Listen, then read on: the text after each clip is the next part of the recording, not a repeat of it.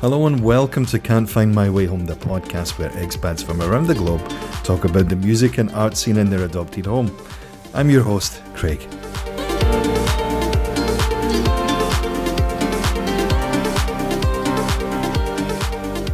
In this compilation episode of Can't Find My Way Home, we're going to hear three top fives from season one.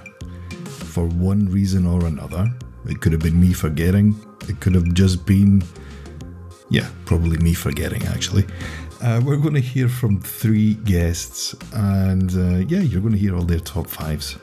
I'm actually working on another project at the moment, and we should have that episode ready for next week. In this episode, you'll also hear from Trevor and Chris, who were calling in from Brunei, Justin Jardine, who was calling in from Hamburg, and Zara Jan, who was calling from London. I've added all of their details into the show notes, so please check out their work and uh, enjoy the show. Cheers.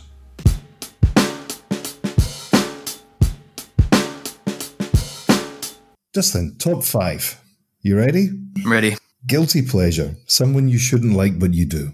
This is a tough one. I can't really think of anything that I'm ashamed to listen to, but I would say that there are probably a lot of people who might be embarrassed to admit that ACDC kicks ass.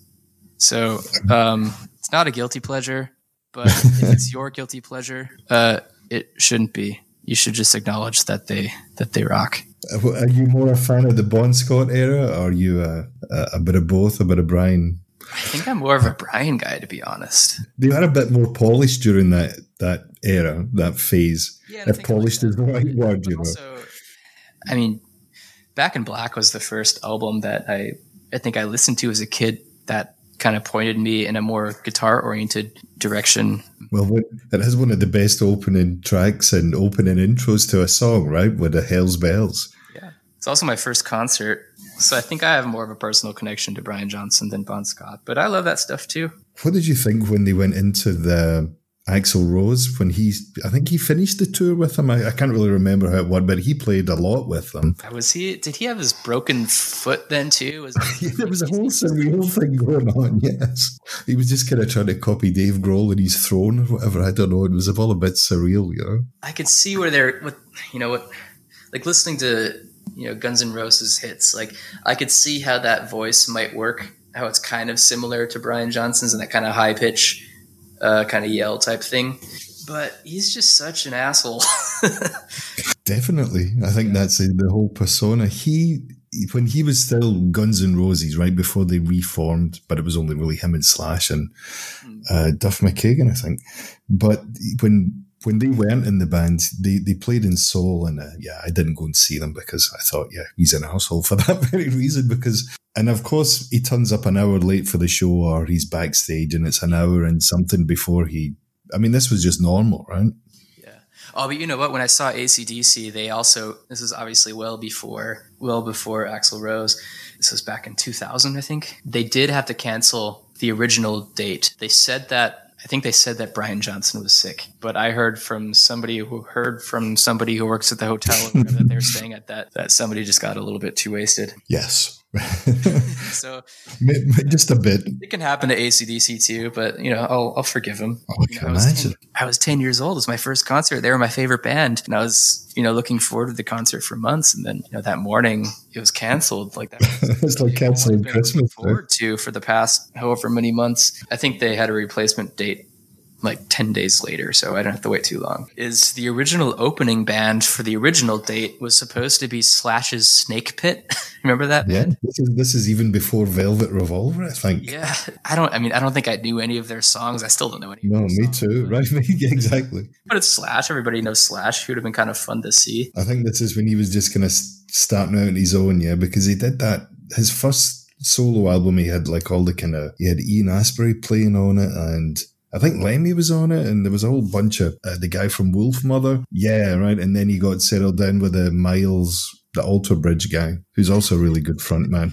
Who should we be listening to and why, Justin? Tell us someone that maybe we're not familiar with, but you're about to enlighten us. I don't know who you should be listening to, but I mentioned Gillian Welch and Dave Rawlings earlier. They'll always be a favorite of mine. Gillian's songwriting and, and Dave's guitar playing, just uh, how they incorporate kind of ugly, dissonant brown notes into beautiful music. It's amazing. Uh, Clarence White is a guitar player, was a guitar player.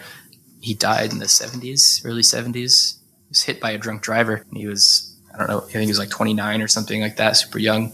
But he played guitar with the Byrds. And so he's credited, him and the drummer for the Byrds at the time are credited with, uh, I shouldn't just say credited, they did invent uh, what's called the B bender, which is, it's, it's a contraption that they built into Clarence White's Telecaster that essentially just pulls the or bends the B string uh, up a full note, so you can kind of get uh, like a pedal steel sound out of it. Because uh, that's one of the that's one of the bends that um, that one of the pedals on the pedal steel do. And so he he invented this entirely new style of playing uh, by being able to bend uh, the B string without these are basically bends that would be impossible to do with your finger. It's just it, it's just too hard to do, and it's it's built into the strap button.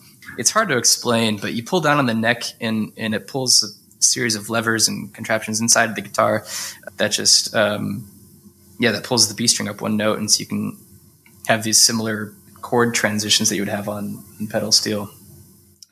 I bet you they had fun putting that together, right? Lots of uh, late nights over uh, over a few drinks, maybe, and kind of taking things apart and putting them together again and seeing how it see yeah, how well, it worked. Well, the story was is is Clarence White. You know, he. I mean, even before that, he was a phenomenal uh, folk rock and bluegrass guitar player. Um, he would, you know, there's a trick where you can where you can uh, push down on the string behind the nut on the neck and have have the string kind of bend that way, but he wasn't really able to do that if he was playing higher up on the neck. And the drummer Gene Parsons, he's a machinist, and and I think he he's like, well, I might be able to help you out with that. Uh, so he took Clarence's guitar, like an old Telecaster from. They did this in 1969, I think. So I mean, it would have been an already a you know a super old Telecaster. And so Clarence White cut a block of wood out of it to install. I think I think he used normal pedal steel parts. Yeah, so he cut out this block of wood and brought it to Clarence White. Showed him, yeah, here's your Telecaster. It's uh, you've reached the point of no return. It worked out. I mean, it's it's such a historic guitar. And you know what? The thing is, the guy who owns that guitar right now is oh, what's his name? Uh, Marty Stuart, famous country singer guitar player in his own right. He was gifted to him by uh, by Clarence White's widow, or not gifted it. I think uh, I think she just said, uh, "Name your price," and he left her a blank check because he knew how much it was worth. And uh, and he's come through to this venue in Stoughton where I used to work, and so I could have been up close and personal with that guitar. You could have been in the presence of the very but thing. I had no idea. if, if only you just thinking, what's this guy on? You so those are my two guitar people right now. Dave Rawlings and Clarence White, but I've gotten into Robert Earl Keen, who's a really great storyteller recently. And I also want to plug an album by the Highwomen, which is a, a super group that put out their first album last year. It's got Amanda Shires, who we talked about earlier. Uh, I saw the promo they did for this. Like they put out a, a video before they did an album yeah. or so. But yeah, go on, tell us about it. Yeah, it's got Amanda Shires, it's got Brandi Carlile, and I don't actually know the other two people's names but they put out this album. The Highwomen is uh, all woman supergroup, and it's based on, or the name anyway is based on the Highwaymen, which was an all male country supergroup in the was it the seventies, eighties? I don't even know. It was Willie Nelson, Johnny Cash, uh, I think Waylon Jennings, and, and yeah, Waylon Jennings, something like that. And and so basically, these amazing musicians said, you know, women aren't getting enough representation in country music, and there's a lot of really good women playing music. And they put together this this high women band. The very first song, the the title track, features um, a couple other musicians. Yo, uh, Yola is one. Actually, I think she's the only guest musician on that track. But it's just so good. So that's that's another one that, that excellent. Definitely worth checking out. And some great players as well, right? In their own right. Yeah, Jason Isbell plays on it. I think they use Brandi Carlile's band, or at least her drummer. I have one for you, actually, a band called Steelism. Steelism. I don't know if you've heard of them. Yeah. Yeah, I, I have heard of them, but I never uh, I never really listened to them. I heard of this band years ago when I was uh, I, I worked on a radio program in South Korea and I played this song on one of the shows I did there, and uh, I, I couldn't remember the name of the band, so I looked it up the other day and I had a, a good listen to some of their back catalogue. It's great. I'll check that out. Steel isn't caught in the pickle. Did you play music in South Korea? I did, yeah. For oh yeah, for, yeah, exactly. For most of the time I was there, I played in original bands, and for a long time I played in a Stones cover band, whole bunch of other stuff. Yeah, but uh, we played yeah, almost every weekend. It was a definitely more of a live scene as well, and some great players there. So some of the guys have been on the podcast, not many, but there's some more coming up. Who would you like to collaborate with, and why? I mean, I'd really like the opportunity to just play more pedal steel in maybe a more traditional pedal steel context. So whoever that would be, I'm not really sure, but uh, I guess I'd like to collaborate with them. I was supposed to actually um, play pedal steel with this guy Jack Grelle, country musician from uh, from St. Louis. He was going to be coming through Europe and doing a festival in Hamburg, and and the guy who books all the country shows in Hamburg is, is a friend of mine, and and I think Jack Grelle was going to be touring with I think just his bass player who was going to be playing violin on that tour or something like that. And um, and so for this festival in Hamburg, they wanted to do a full band show, and so the promoter was putting together a band, and I was practicing really hard for it. Then it all got canceled.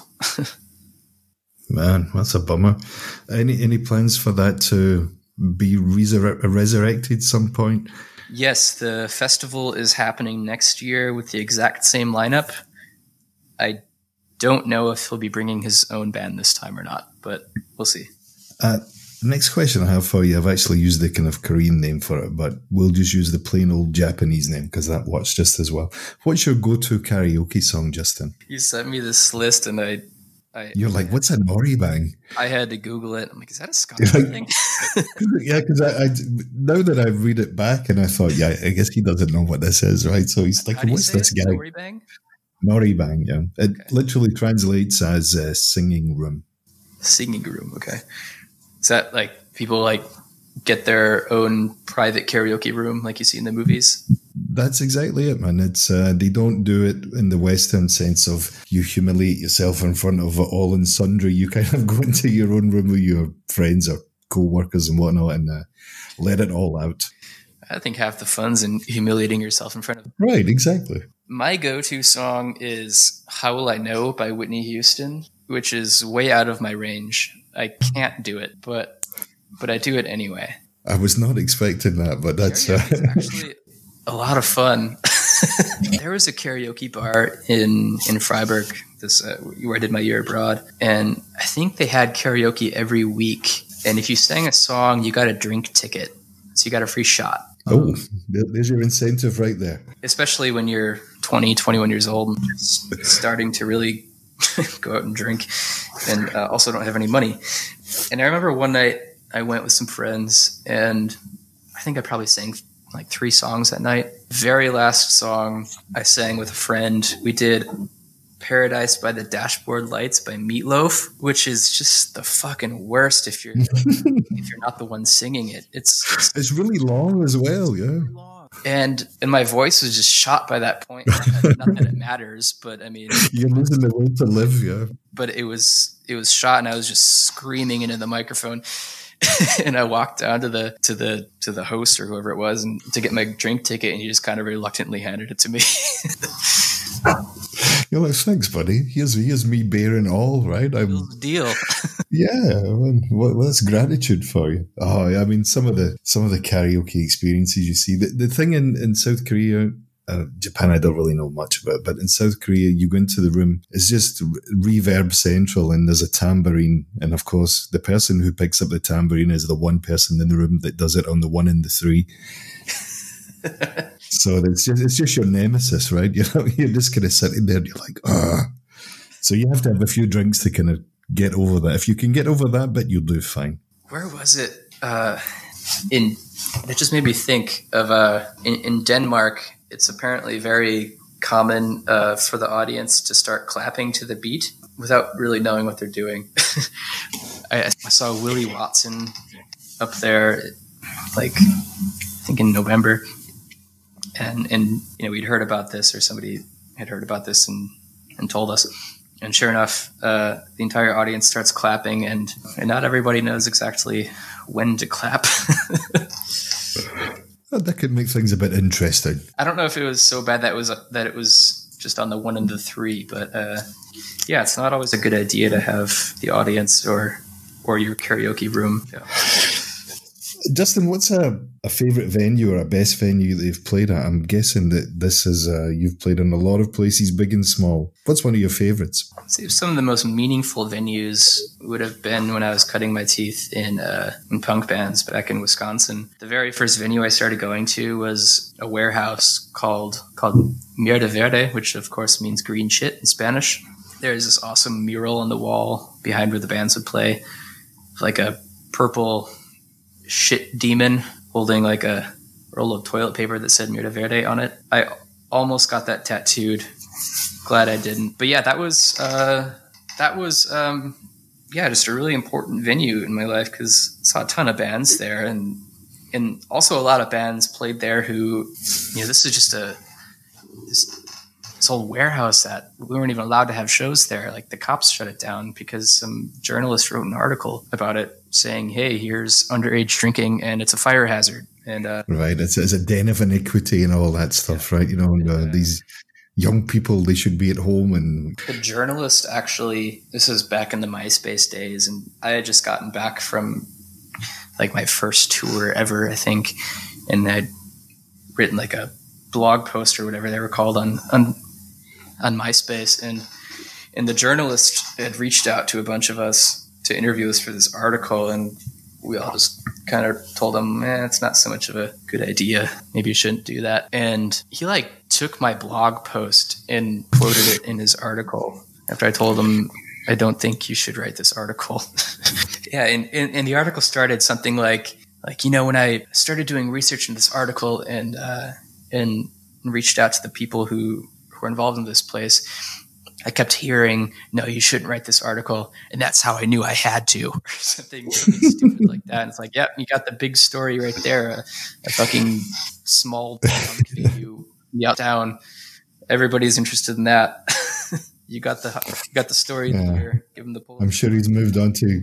Was that? A, I'm sure the journalist has moved on to bigger and bigger and better things, as they say. And so it's it's a little petty attitude to take when uh, people are channeling their energy in a more positive way, but some don't maybe see it like that. Yeah, and the thing is, a week later, the fire department showed up and saw that it wasn't up to code.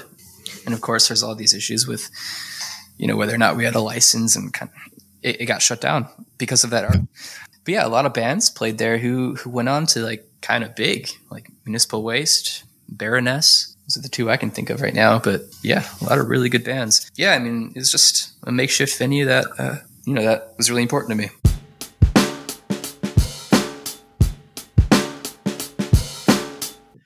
How about we take a top five? Trevor, tell us a guilty pleasure. Someone we you shouldn't like, but you do. I don't know if there's anybody that I shouldn't like. I mean, if it grooves, it grooves, right? But there are things that have surprised me that I like. Justin Timberlake comes to mind. So my last band uh, before Mamas played the song called "Can't Stop the Feeling," and it's actually pretty funky. You know, like seeing as he came from a boy band, he's someone that I really wouldn't have expected to like, but he's actually quite talented. Uh, and he did a nice soulful duet with like uh, uh, some guy called Tennessee Whiskey. I uh, kind of think that he's done this boy band stuff because he makes money. Chris Stapleton was the Tennessee Whiskey. Yeah. So I sort of, you know, there's a, a lot of people that I like, and I can like almost any style of music. So there's some that I don't listen to as much. But yeah, I suppose you could call that a maybe a guilty pleasure because I actually really like that song. Can't uh, can't stop the feeling. Chris, yourself? I, I feel the same. If I like it, I like. I don't feel bad. If anything wobbles that music wobbly bit that you've got inside you, it, it's all good. So when I'm driving people around in the car, we're listening to Obi Trice, does raise a few eyebrows, but it, it, it hits me, you know, in, in, in the same place that Zeppelin hits me, but I have to add, not as hard. or maybe not quite as. Not, yes, I, I know what you mean. It, just, it, it, it tickles that same wobbly bit inside. it's like to quote the the tie, uh, the t-shirt you see in Thailand and these kind of market stalls. Same, same, but different. Different. yeah, yeah, yeah. Yes. Yeah. Yeah, absolutely. There's one for the kids. Trevor, who should we be listening to and why? Tell us someone that is maybe not on our radar, but you would like to bring it to the fore. There's a band that I don't think they're still together anymore, but if you can find it, they were called Eyes for Telescopes. They were a local band from my hometown, and I used to play in a one of my first bands. Their guitar player was in that band. So uh, it's probably on the internet somewhere, right? Everything is. So Eyes for Telescopes. They were an awesome band. Uh, You might have to tell us the name of your hometown, or we could be there for a while searching on the internet. it was Charlottetown, Prince Edward Island, Canada. Fantastic. There we go. That's that's what we Yeah, yeah. need. Listen to local stuff that nobody's ever heard of because there's so much great stuff out there. This is also true, man. Yeah. You know. And Chris, same question for you. Okay, what should we listen to now? I've done- I'm coming as, as a guitar player. What we should be listening to is Gary Moore, Stevie Ray Vaughan, these guys, the, guys who made that guitar speak. I see a lot of a lot of players on YouTube now, and they, they, they shred. They shred incredibly well. They're technically so much better than I could ever hope to be. But they don't speak to their audience in the same way that Gary Moore and Stevie Ray Vaughan and these guys really used to communicate. Right. Um, it's, it's the expressiveness, if that's It's, even it's a word. expression. Um, I, I think um, recently guitar playing, it's even recently, I mean, back from the 80s when I was learning, um, there were a lot of people that made guitar playing a spectacle, uh, a phenomenon, a, a circus trick. but unless you can catch that right note at that right time for your audience to go, it doesn't really count. Some of this- eyes. Some of the stuff you see on YouTube is phenomenal. I mean, you're right. Some of the, whether they be drummers, bass, but any kind of musician you see now, and of course the age of them, right? They're just out of nappies and all that, right? They're just kids. Yeah, just that. A uh, four-year-old Chinese girl shredding the hell out of this guitar. It's incredible to see, but it's not incredible to hear. Correct. Mm. There are sometimes of those people that have the amazing chops, but they also have the soul. You know, like uh, I, I love the Herbie Hancock album, Headhunters. You know, Mhm. and they're all Huh? people at the top of their game, but it seriously grooves. You know, Yeah, it was an important balance to find. I mean, like these guys. But I, I, I listened to um, Stevie Ray Vaughan playing Little Wing. It's very soulful, very bluesy. There- There's a passage in there where he shreds so hard and it stops. And it, it, it's just part of his musical vocabulary. It's something that he can do, but he doesn't do very much because it's not nice to listen to. Mm. That to me is being a very able musician who understands music, very We able We technician. often say this about blues guitar players, just to kind of go off on a slight tangent. It's blues guitar players looks the easiest and it probably sounds the easiest to the Mhm. naked ear, as it were, but it's probably the most difficult to get that expressive thought because these are your hands that are playing it. It's the hands of that guitar Yeah, player. absolutely. Yeah, but it's, it's not technically amazing. It's, it's not technically difficult. It, it's, I don't know, um, emotionally difficult. Um, Rory Gallagher, that man could make you cry with the five notes of that pentatonic scale.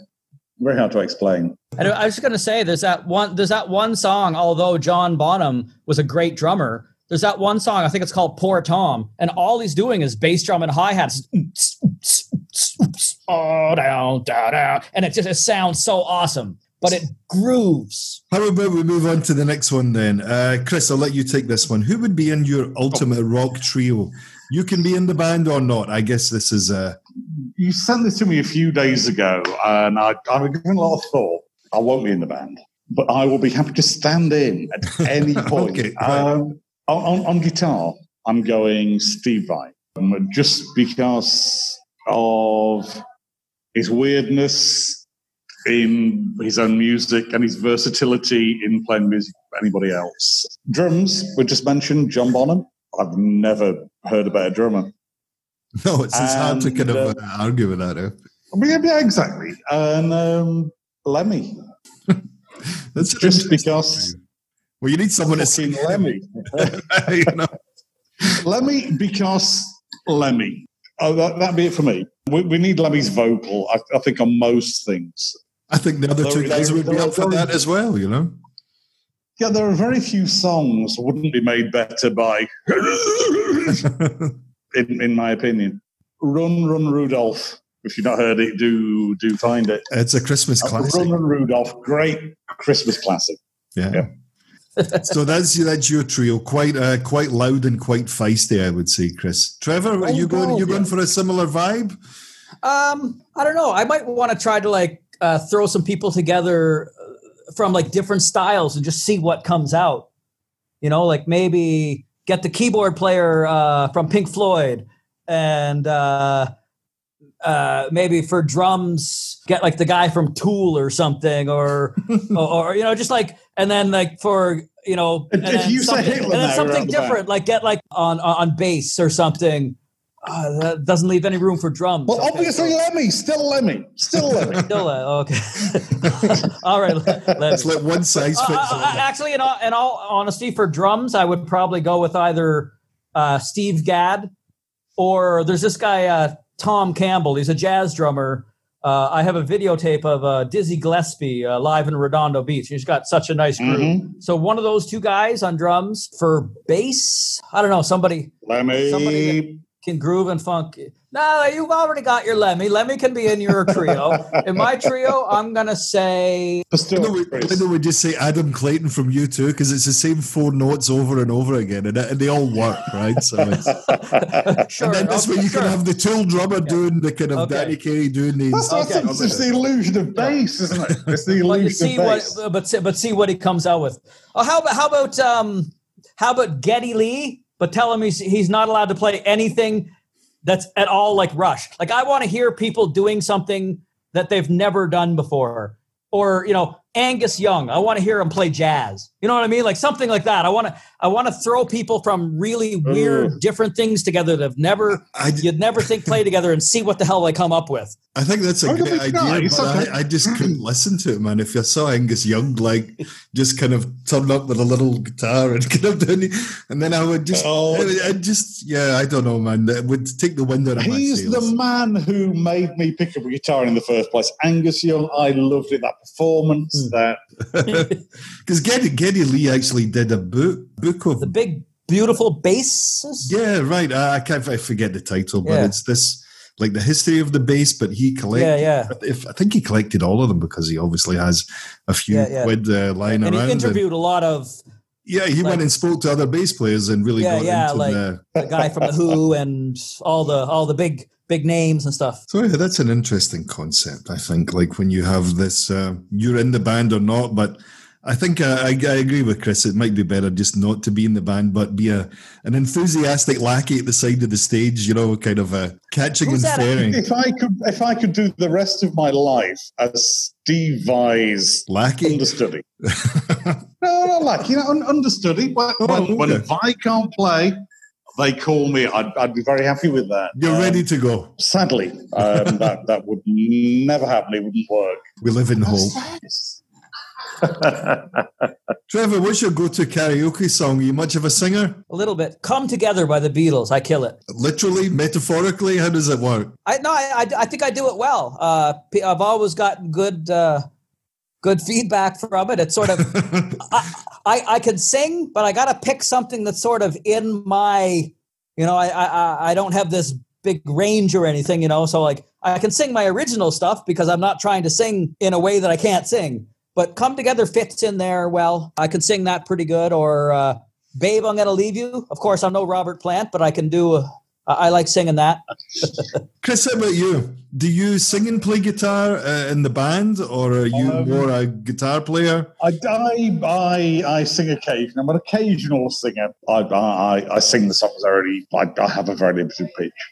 My, my karaoke choice is always "That's Life," the Sinatra number. In in in my teens, maybe I heard Dave Lee Roth sing it in a way that really astonished me. And nobody knows that track, so I will imitate that and always win a t shirt at karaoke. On a slight tangent, I saw Dave Lee Roth probably must have been late 80s, early 90s, maybe late 80s. Uh-huh. And he was Which rubbing- tour? Oh, yeah, this is the one I can't remember. It might have been the California Girls era, or it might have been the album after that. It was awful.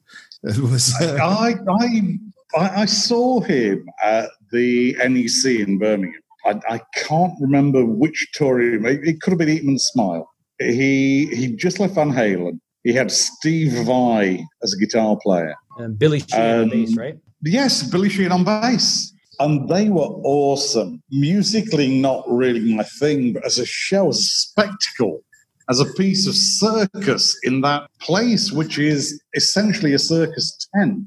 Oh, it was phenomenal. One of the best live shows I've ever seen. this, see, this might have been the Just- same tour, or Just for the not. show. This this was in Glasgow in the SECC, so the same kind of idea, like these soulless soulless buildings, not really designed for for gigs and all that. But uh, he was having problems with the sound. and there was a Anything is the same. Yeah, it's just a big concrete block. eh? He was doing a lot of whinging to the, the sound guys because it was just, I think it was the first night maybe of the world tour or definitely of the European tour. Mhm. And uh, he was just, he was just throwing a tantrum every 30 seconds. It was actually quite funny, but it took away from the performance because I was quite looking forward to it. I, I remember seeing, I think it was saying, I think it was still the NEC, I remember seeing Deep Purple. It was one of their reunion tours. They, they played okay, and we, we could recognize the songs. We could, and then, then in the middle of this show, Ritchie Blackmore did his guitar solo thing, which at the time seemed incredible because there's, there's a guy playing guitar and everybody's listening. And he had this weird quadraphonic kind of circular sound effect. So his mindless blah, blah, blah, he was doing went round and round and round and round. Maybe he was playing um, through like a Leslie or a Hammond kind of the the organ kind of speakers do that. Have that thing. Hard to say. The, the thing that stuck in my head most was we've the whole of the audience stood there behind the seats because well, we're in front of the seats because we're all seated in anything. Girl in front of me was sick on the floor. Then somebody stole my program. That's that's, that's, not connected. And and then he uh, Ri- Ritchie Blackmore went off stage in a in a mard and A bit surreal. not, and yeah, just very very odd. You're going to see a legend. I don't know. You should ne- never meet your legends, or maybe ever see your legends on their final tour. Indeed, this is one of the, the great disappointments in life, eh, when you're really looking forward to it. I have a similar story about going to see Eric Clapton. Uh, I saw Eric Clapton in, in Seoul a few years ago, not, that long ago, five years ago or something. But he actually played most of the concerts sitting down because I guess he was having back problems. And Steve, Uh-huh. Gadd, Steve Gadd was playing drums. And uh, so this is a true story, right? So we go in, and uh, we'd actually played a, a gig the night before down in Gwangju. Uh, Trevor, you'll know where this Mm, is, right yeah, down in the south of the country. Come Yeah. back up in the train the night. Gwangju, this is Gwangju in- Korea. in South Korea, yeah, and he was playing in Seoul on the Sunday afternoon. And Only uh, been there once. Yeah. uh, we go to the show, and we were we were seated on the floor, and then behind us are the kind of the I don't know what you would call them, the cheap seats. Let's call it that. And there's, there's this there's this kid sitting in front of me, and he's wearing a guitar case on his back. Right, so I did him. He's like a kid. He's maybe what eighteen, let's say. And uh, yeah, he comes in, he follows us in, and he comes in, he sits down in front of me. He takes the guitar case off, right? So it's not in the way. But he comes in, and I don't know whether this is a, it's a good of him. tribute to, to, to Eric Clapton or whatever. But this kid actually fell asleep for most of the concert. So he woke up. and, and, like- and you, you, you now have that guitar at home. yeah, so it's kind of I have the double memento, you know. So I was like, no, I, I didn't go all Glasgow on him, Chris. I kind of I let him keep the guitar. Just his clothes and his money we took. well, uh, no, this is not a musical thing, but uh, have you ever been to that uh, the full moon party yeah, on Koh Phangan in Thailand? No, It's like they have it like during the full moon. There's like Yeah. whatever ten thousand people show up on the beach, and I'm walking down the beach, and I see this guy laying on the beach, passed out, butt naked, and on his back it just says Robo. and I'm just like, I'm just like, I could just. Uh, I just I I don't know whether he passed out there naked or he passed out naked and his friend said let's put him on the beach, but uh, Chris, I'll let you, I'll let you have a draw at your cigarette. Uh, Trevor, tell us, uh, since we're on the kind of the, the, theme of venues and so on, yeah, yeah, yeah. you have a favorite venue you've played at or you've been to gigs at? I think one of my favorite venues to play was actually Freebird in uh, in Hongdae in Seoul. They always had a great sound system, a nice drum that, drum set there, you know, you, uh, and they had a, a, sound guy. I liked playing there. Uh, actually, that show you organized, uh, the one uh, where there was uh, all Stones and Beatles songs. You had a bunch of bands all come in and played. I remember yeah. playing there, and there was so many people, and uh, that was a good place to play. Yeah, we, we, yeah. we, did quite well those. There was uh, two separate gigs, two separate years, but we did quite well those both those nights. And you're right, they, they always did a nice job with the sound and yeah gear and all that kind of stuff. So, so you you two have played together before? Not at the same. We've been time. on the same. We've been on the same okay, bill okay. a few times, right? Because we played in the same sort of music scene in Seoul and some of the guys I played with played in Craig's band. So there was different times where there'd be like many bands playing the same night. So we've definitely played in the same okay. place on the same definitely... night, but not in the same band right. that I can think of. Chris, how about you? You you've been around a lot um, of venues, I imagine. I go a fair few. Uh, my my favourite one with this band has been uh, we we played a wedding reception. Um, you know, to, to be a wedding reception band is not a great thing in terms of status. But um, we we we play this place, a very kind of highly prestige place in Brunei. We we stood in front of the band who couldn't make it, and we we we rocked that show. And that's how um, the whole Dolores thing came up. A, a guy who happened to be from Limerick heard the song and said, "Oh God, yeah, we, we, we really like this, and we would like to um, promote it there." Um, I, I, enjoy every time I play. It's not necessarily about the best one. It's just every time I play, unless we're dying on our ass like we did last time, Trevor. My birthday party. I, I that wasn't it. a gig. It was a, it was just a party where we played some music. We we didn't we didn't bother to rehearse yeah, or anything.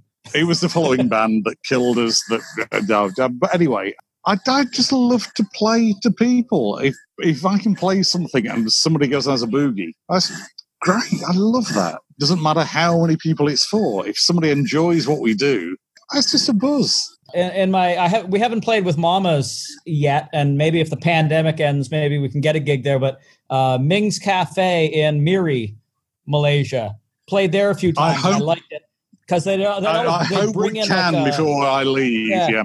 they bring in uh, uh, like the stage would be like on a they bring in like a truck bed, so the stage wasn't used, and it's outdoors. It's nice to play outdoors, you know, in a tropical uh-huh. country with nice weather, and that, that I liked that too. You know, just the being outdoors thing. We're not even allowed to cross the border, so I don't think so.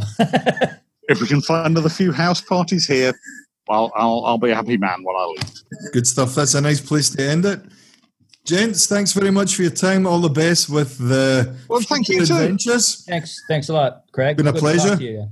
So, uh, whatever you get a chance, mate, it's um, lovely to have, have the opportunity to do this. Um, it's not something I've done before. A lot of things not done. We just we just did a video. I never did a video before. That was pretty cool and Aldern did such a good job. It actually looks like a real video. It does. I mean, it's a great job, actually. You know, it's uh, part of the deal, right? You know, it's uh, you have a fin- you have a finished product that you can be proud of. Yeah. Good memories. You know, Absolutely, when you're 80, yes. you can look at it again. Um, very drunk now. And, um, good man. Thank you very much. No, I've really enjoyed this. It's been really yeah, nice. Take care, buddy. Cheers, lads. Thanks very much.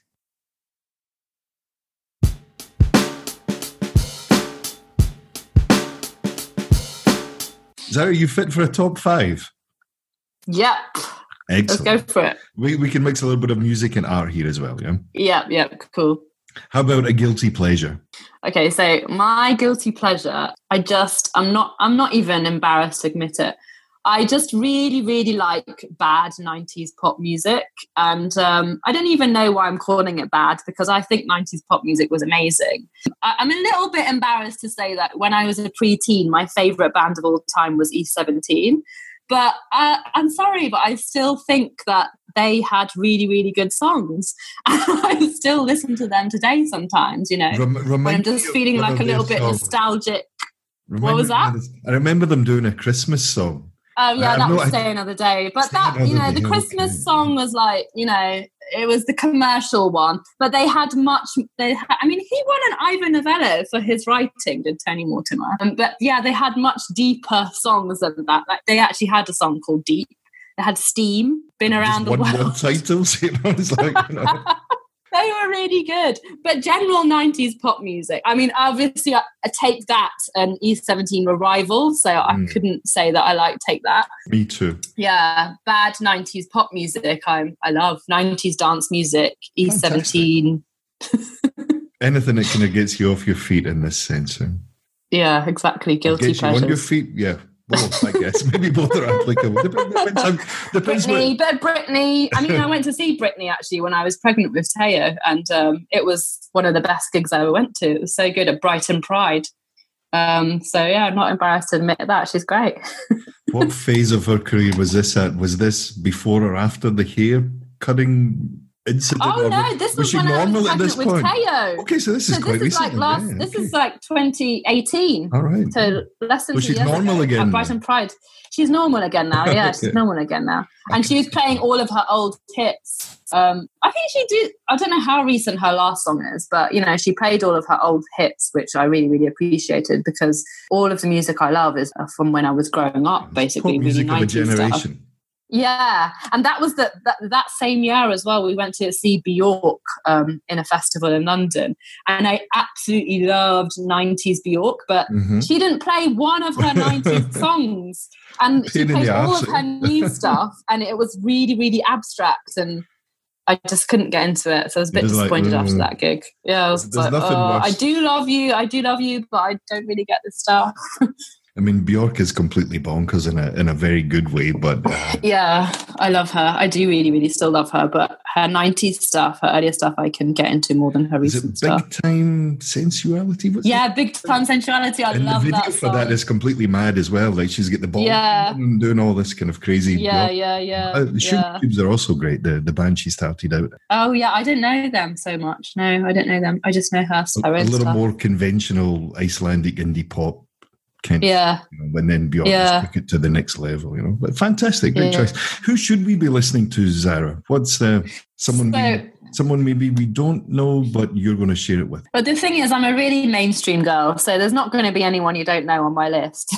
Recently, the songs that I've been listening to have been songs that basically you can send Teo to sleep. So, so you know, we listen to quite a few songs on repeat for that to happen for bedtimes. And someone who I actually didn't know before I did Teo, uh, before I had Teo, was sleep deprivation's coming out now. Yeah, exactly. That Israel is Kamako is Kamakawiwo'ole. Do you know him? That Hawaiian guy he's a really big in in in both the um, physical and the non-physical sense of the word guy from Hawaii who um, I think has passed away now, so he's no longer with us. He did a version of Somewhere Over the Rainbow, which just is so magic at sending Teo to sleep. It just always works every time.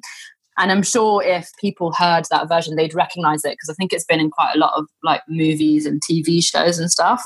But um, I didn't know him as an artist beforehand. And then when we started listening to him, we did a bit of research on him, and um, he's apparently like a god in Hawaii. He's massive in Hawaii. So he, him, we've been listening to. Although that's, I have to say, it's mainly just that song. Sade, we've been listening to by your side. That gets him to sleep. And then quite interesting. That, a, a, nice eclectic mix of. Uh, yeah. Before, before we yeah. started, we were talking about the wheels on the bus as well, right? Yeah, exactly. Wheels on the bus. That's for playtime. He's obsessed with that song. And apart from that, like my favorite bands, I mean, Red Hot Chili Peppers is literally are literally like my favorite band of all time. Like everyone who knows me knows that I'm a bit obsessed with them. I've been to see them twice, and I, I used their songs as well to get Teo to sleep at the beginning, like Scar Tissue worked a treat. And then I also like I like songs, um, bands like influence from my mum's generation, like Pink Floyd. My mum was a massive, massive Pink Floyd fan, and that rubbed off on me as well. Especially after we went to see the, there was an exhibition in the V&A um, on Pink Floyd a couple of years ago, I saw it in And it was- Dortmund. It was, here. Uh, the same exhibition was here. Was it? Dortmund? Did yeah. you see it? Yeah, Angela and I went. It was so it was good. Great. yeah. So that after seeing that exhibition, I just started to really, really love them. And we actually went to see Roger Waters in concert also when I was pregnant in 2018. So yeah, I really love them and other uh, just an eclectic mix. I love Beyonce, I love Bjork, I love Erykah Badu, Garbage. Quite an eclectic mix of people I like, all quite mainstream, but yeah. Fantastic. I think that's quite a nice mix there. Who would you like to collaborate with, Sarah? I mean, artistically speaking. Well, it's got to be um, my fave illustrator of all time, Tove Jansson. Um, although she's passed away now, so I don't think that collaboration is going to happen. But uh, she, she, I love her work. So Your powers only stretch so far, right? Yeah, There's, a, there's, there's mum and then the super mum. It's like, yeah, okay. yeah, exactly. Although all mums are super, we should say that. All mums. Yeah, exactly. Maybe you'll find a way. Her creative studio is still going. I think her family are running it now. So, you know, never say never. She is, you know, she's she's my favorite illustrator of all time. So she's got to be the one that um, I'd want to collaborate with. But yeah, I have been, as I was saying before, I have been following Camille Walala a lot on what she's doing on Instagram and stuff. And she's another person who whose work I love and I think would fit and sit really nicely with my work. But I I think mean, as a, as a female artist yourself, do you see, is it a, a predominantly male dominated industry or the way that the goods Um, are packaged and merchandised? I mean, is it predominantly male driven or how, what's your perspective? I don't. mm, I don't feel like it is predominantly male driven. You know, in the design world, when I was because I've worked, design has been predominantly what I've worked in, specifically garment design. It's predominantly women actually, um, but it, it, it's interesting because you know, um, as with lots of industries, it might be predominantly women who are the majority of the workers. But then if you look at the guys at the top, it's usually so it's usually men who are the managers or the directors. You know, that was what something that I was I felt really refreshed at while working at Disney because they had a really a really refreshing take on on diversity there you know we you know during um during uh, international women's week they they would host lectures and uh, bring in powerful female voices to give us talks. And this was all during uh, work hours. And they would be really, really conscious of um, positive hiring, you know, so hiring people of color, hiring women um, in top positions, in big positions as well. And I think companies need to be a lot more conscious of that because then you do end up with a kind of hierarchy where even if because you know designing uh, you know clothing design is is stereotypically is a girly thing you know like on Mm. my ma course there wasn't one guy on my course. I don't think was there one guy? I don't think there was one man on my course. We were all a bunch of women 38 women. So you know it's female led in terms of design but then when you look at the top um, lots of the managers um, the ceos of brands are guys and obviously um, if it's a women dominated industry that kind of doesn't sound right and Yeah. so something that needs to change There's an imbalance Um, yeah, exactly. So I'm, you know, I'm, I'm happy to work with companies like Disney who, who do consciously make an effort to try and shift that, um, shift that trend. Uh, go to Noraebang or karaoke song. Well, it's got to be Oasis because I literally used to, every time we went to a Noraebang, Oasis Wonderwall or um, Oasis Don't Look Back in Anger was definitely my go-to song, and I suppose it was slightly to do with homesickness as well because you know it's a really kind of like British indie pop tune. So yeah, Oasis was was definitely my my number one go-to, and I feel like Oasis is quite easy to sing as well because they're not that good singers, are they? so it's just kind I'm of like, okay with whatever uh, you're saying. It's fine, right? It's, uh, I'm like, of- you can I'm be not- quite shouty with it, and it's all right. I, I but think then I have to say that um, yeah, the recent I did go to a Noraebang. I dragged a couple of um, non uh, people who my friends from the UK who had not been to Korea before to a Noraebang in in London because there's a couple of them that exist um, for my birthday. And uh, one of my friends and I, uh, one of my friends who I actually call Owl, um, she'll know who she is. we we did a rendition of um, Kate Bush's "Wuthering Heights" because that's just like our favorite song, and we got hundred percent for that. and Awesome. you know That's not an easy one to the sing, right? Exactly if you think of the pitch that you need for that song i thought we were Yeah. pretty impressed by that so I mean, Yeah, you're doing all the mad Kate Bush dancing with it oh at the yeah same of course right? of course that has to go hand in hand yeah It's gotta be- It would be, it'd be wrong not to, right? yeah exactly we didn't have of- the costumes unfortunately Oh, we needed more floaty costumes Heathcliff and all that stuff, right? If oh I yeah can remember it. heathcliff great Completely bonkers. Oh, that's fine. Um, most overrated artist, last question for us. Someone who you just think, nah. Yeah, well, I think that's definitely. I I don't like Travis, and like my husband is Scottish, as are you, and like he, I don't think he likes Travis either because I've never heard him play it. But like, I just find them so moany and whiny. It's just like stop whining. It's not that bad. Like, why does it always rain on me? Like, just stop whining. This isn't Or- or the grass is greener on the other it's side. Moaning. It's just. it's unnecessary. I don't think that they they they they need to tell the world their moans and their groans. Although they've done quite well out of it, so there, there must be. Well, somebody obviously likes their way moaning, but I don't. Have you ever been in the Horseshoe Bar in Glasgow? no, if I did, I wouldn't remember. I've been to Glasgow a handful of times, and to be honest, every time I can't say that I will remember the neck the, the night before.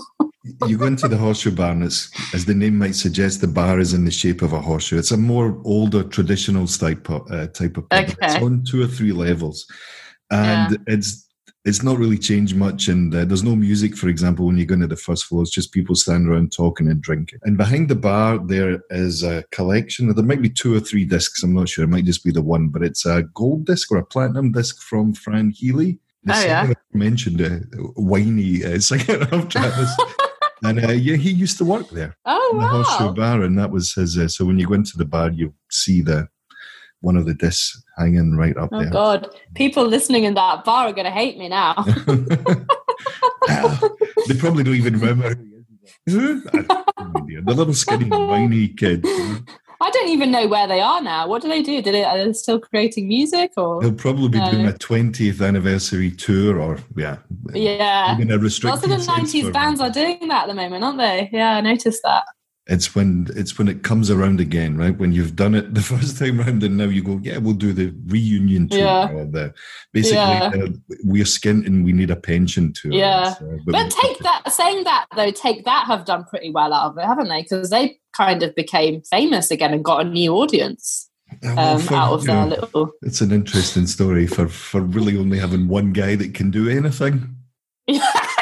It's kind of yeah, the the, the three or four Yeah. other dudes have done quite well on the back of. It's not. Well, it's not just one guy because there's like I think at least two. Because Mark, Mark, well, well, you can dance a little bit, yeah. So that's. it. I'm just old and I can tell you're not a, a pop '90s music fan, Craig. Oh, I am, but just in a just in a completely different way. I mean, like take Yeah. that could you know to to quote a phrase that someone told me about. I asked the same question, and uh, the the guy didn't like Lenny Kravitz, which was quite funny. I mean, we're not really slagging anyone. It's just this you don't get it, right? It's this over. yeah, And for this guy was Lenny Kravitz, and he said to me, "Yeah, Lenny Kravitz can jump off a bridge." So I was like, "Fair enough. Take that. Uh, take that for me. They can go yeah. Not literally, but yeah. and then we go, Zara, it's been fantastic spending this time with you. Yep. Uh, any messages you'd like to leave us before we sign off? I'd like everyone to To listen to this podcast, of course. yeah. Listen to this podcast, you know, check out John Smith Studio. Well, if anybody's interested in my work or my prints, just uh, check out Instagram at John Smith Studio. And, uh, you know, drop me a line if you want to have a conversation about the prints or the work, or if you're interested in purchasing anything, or, you know, you need um, a birthday gift idea or something nice to decorate your room, just get in touch. Um, and um, I look forward to hearing from people. Fantastic. Zara, it's been a pleasure. Thanks, Craig. It's been really fun chatting to you. Cheers. Bye.